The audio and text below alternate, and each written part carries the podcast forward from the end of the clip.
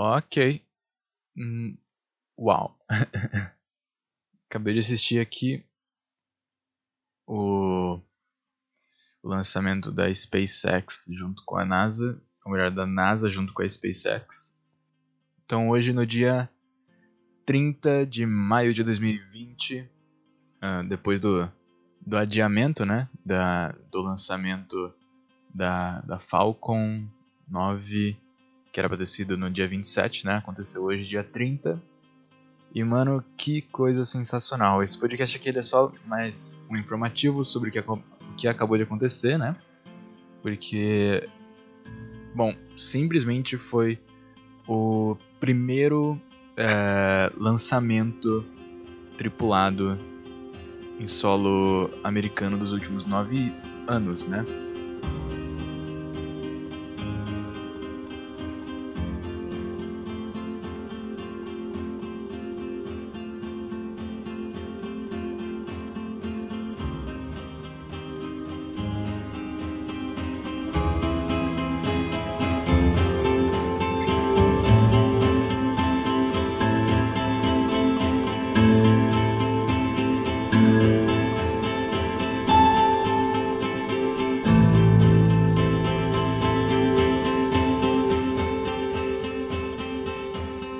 Então, tipo, para evitar confusão, né?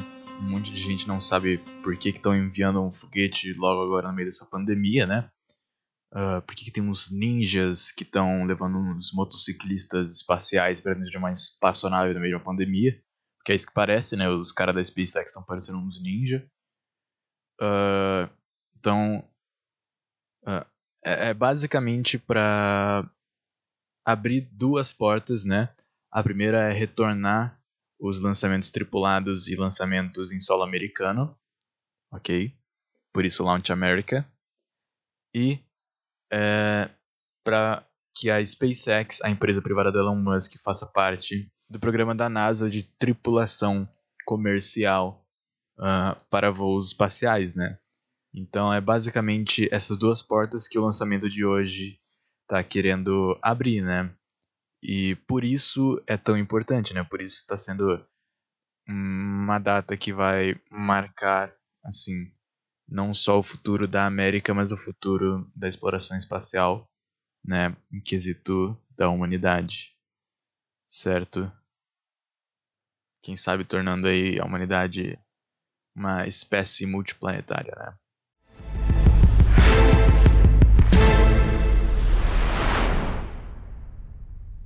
Acabou de acontecer o lançamento, então eu tô postando esse podcast antes deles chegarem na, na estação espacial. Eles é, vão chegar lá dentro de 20 horas, mais ou menos, pelo previsto, né? Vão até dormir no foguete.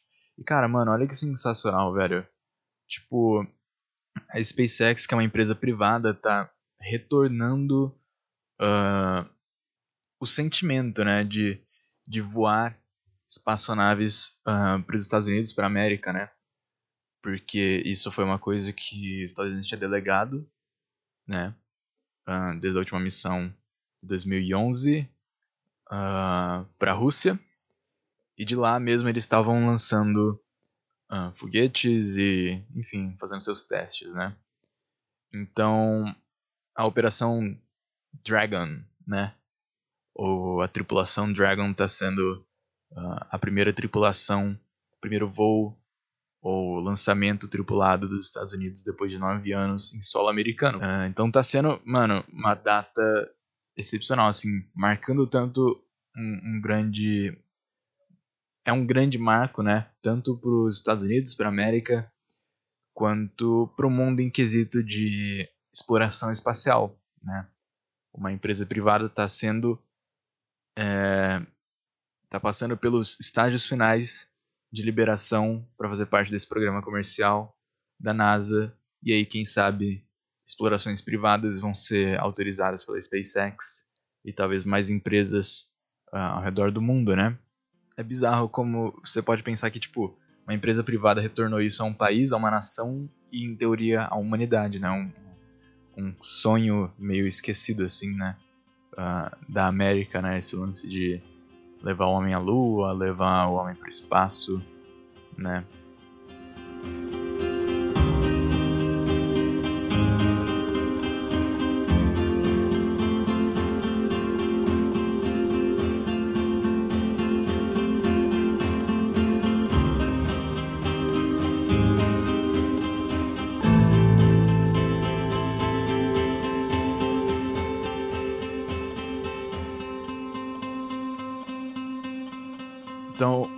Os astronautas eles vão passar é, alguns meses hum, no espaço, né? Não no espaço em si, tipo, eles não vão estar flutuando, né? Uh, dentro de algumas horas eles vão chegar à estação espacial, certo? E eles vão acoplar na estação espacial e o famoso docking, né? Não sei se é exatamente essa a tradução, né? Acoplar. Mas depois disso, eles ainda vão ficar lá alguns meses nessa estação espacial, como eu falei, o que antes era para ter sido apenas algumas semanas, né? A NASA estendeu para alguns meses na estação espacial. E somente depois desses meses, uh, que vão ser basicamente testes, né, para ver se uh, a SpaceX realmente vai ser liberada uh, e testes também pela NASA, né, para ver como é que tudo isso vai ocorrer. Uh, depois disso tudo, aí sim, os tripulantes um, Bob e, e, o Doug, né, o Bob Benken e o Doug Hurley, enfim, né, momento histórico aí, eles estão lançando uh, o foguete direto do centro espacial, né, do Centro Espacial Kennedy uh, na, na Flórida, né, onde todas as outras grandes missões famosas basicamente começaram, né, e enfim, lugar de muita história uh, para o povo dos Estados Unidos, para o povo, americano, mas também uh, para a América como continente e para a humanidade como espécie, né, como nação.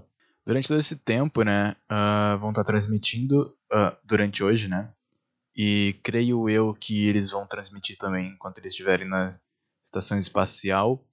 Não tenho exatamente certeza de por quanto tempo, se vai ser o tempo inteiro, certo? Mas hoje eles ainda vão estar transmitindo o tempo inteiro até eles chegarem na estação espacial.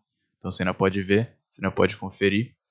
E, bom, vai ser uma coisa legal, né? Já que eles vão estar usando um sistema de docking uh, diferente de outras missões, que vai ser um sistema automático, né? Que a SpaceX está trazendo.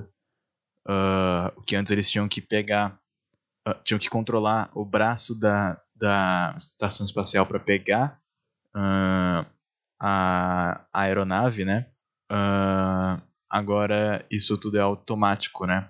E se eu não me engano, esse braço não precisa, eles não precisam mais controlar esse braço para vir pegar a aeronave, a aeronave vai até a estação espacial automaticamente, faz o docking direto, né? A SpaceX aí que está trazendo muita tecnologia, muitas inovações tecnológicas, né?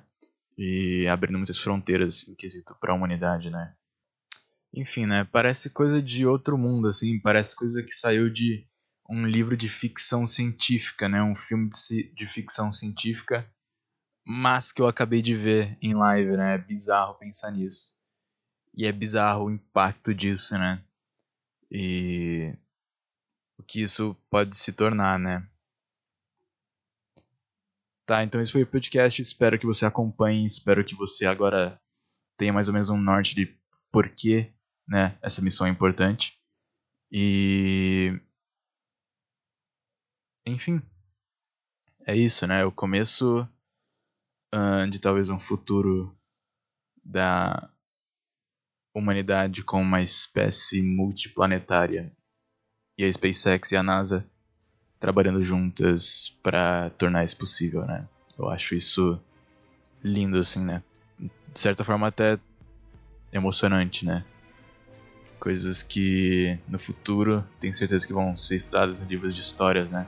Assim como a gente estuda sobre as grandes navegações e período colonial e etc. Né? Mas agora a gente vai estudar sobre a, a espécie humana num diferente tipo de período colonial interplanetário, né?